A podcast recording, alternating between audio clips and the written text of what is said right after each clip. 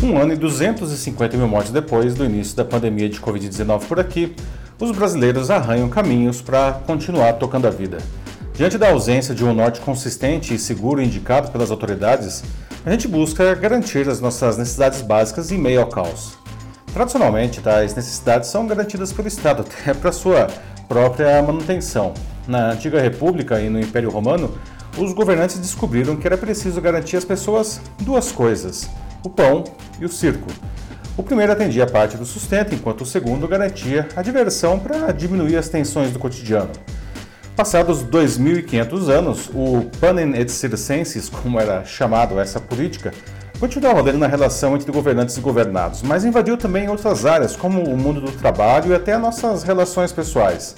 Além disso, o pão e o circo são representados de maneiras cada vez mais subjetivas e muito ligadas às redes sociais. Uma coisa, entretanto, não mudou. Se o pão diminui, é preciso caprichar no circo. Eu sou Paulo Silvestre, consultor de mídia, cultura e transformação digital, e essa é mais uma pílula de cultura digital para começarmos bem a semana, disponível em vídeo e em podcast. Políticos jogam muito bem esse jogo, mas eles não estão mais sozinhos nesse tabuleiro. Graças aos meios que as redes sociais oferecem para se ganhar muita visibilidade, empresas e até indivíduos criam seus circos para ganhar o próprio pão. A princípio, não há nada de errado em usar criativamente os recursos digitais, muito pelo contrário. O problema surge quando se ultrapassa o limite da ética ao se enganar os mais diferentes públicos em uma espécie de estelionato ideológico. O circo urbano tem um aspecto muito perverso. Ao apresentar ao cidadão alguém que sofre muito mais que ele, seus problemas parecem ficar menores. Por isso, a plateia urrava em êxtase diante de gladiadores obrigados a lutar até a morte ou ao ver inimigos do Estado sendo entregues aos leões. Qualquer problema fica menor diante do sangue jorrado na arena pelo simples fato de quem assiste continuar vivo e estar sentado ao lado do governante que promove a carnificina. A lógica permanece até hoje, mas ganha novos recursos e novos promotores do espetáculo, né? As autoridades continuam sendo soberanas em momentos de circo sem pão, né? Esse, o nosso governo atual se destaca nisso, né? Diante da sua incompetência de solucionar as crises da saúde, do trabalho, da economia estagnada, da educação, entre muitas outras, abusa de bravatas vazias contra inimigos reais ou imaginários para manter a sua base de apoio incendiada, né? Com isso, cria uma densa cortina de fumaça que tira da população o foco dos problemas verdadeiros, mantendo aqueles que o apoiam anestesiados em uma fantasia grotesca, né? Mas os políticos eles não estão sozinhos, né? Os reality shows, por exemplo, também são um incrível exemplo de um circo romano moderno.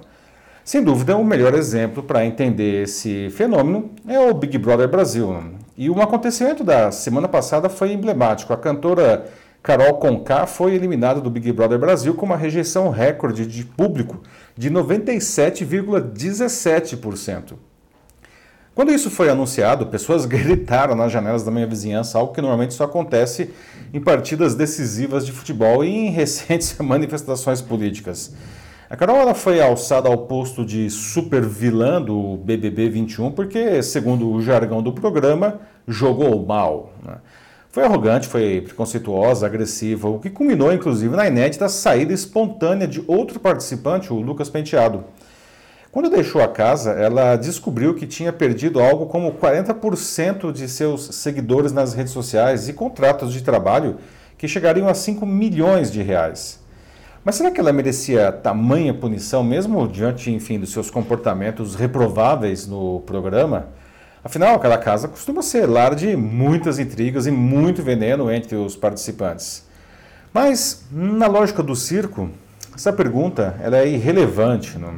A partir do momento que recebeu o selo de pessoa amada à história, a audiência decretou que ela deveria ser imolada publicamente, não? O fato de ela ser famosa potencializou esse sentimento.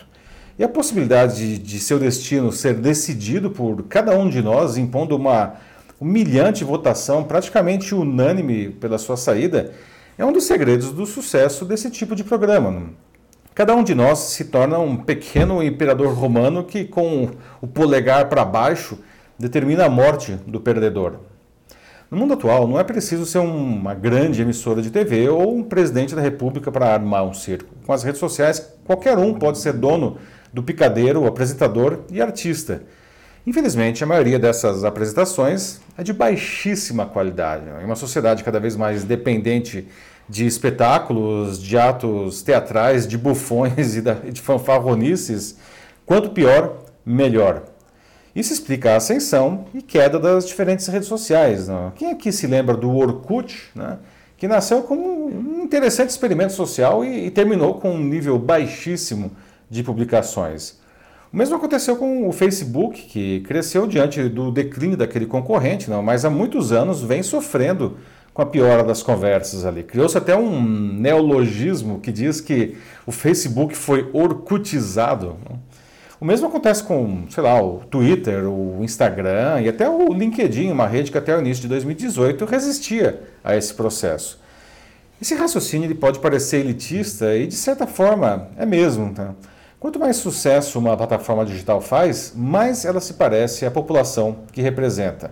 Ora, se a população aprecia ver o sangue de quem não gosta ou prefere, enfim, conversas com a profundidade de um pires para poder esquecer dos seus próprios problemas, aos poucos as redes passarão a oferecer isso. E isso é uma tragédia anunciada. Em uma sociedade que não sai do mundo digital, sendo profundamente influenciada pelo que vê ali, o discurso raso anestesia as pessoas, fazendo com que elas, enfim, deixem seus problemas para lá sem resolver, né? Dedicando apenas à diversão. O circo se torna muito mais importante que o pão. São nessas horas que os grupos de poder deitam e rolam. Né? Enquanto a massa cega se diverte, né?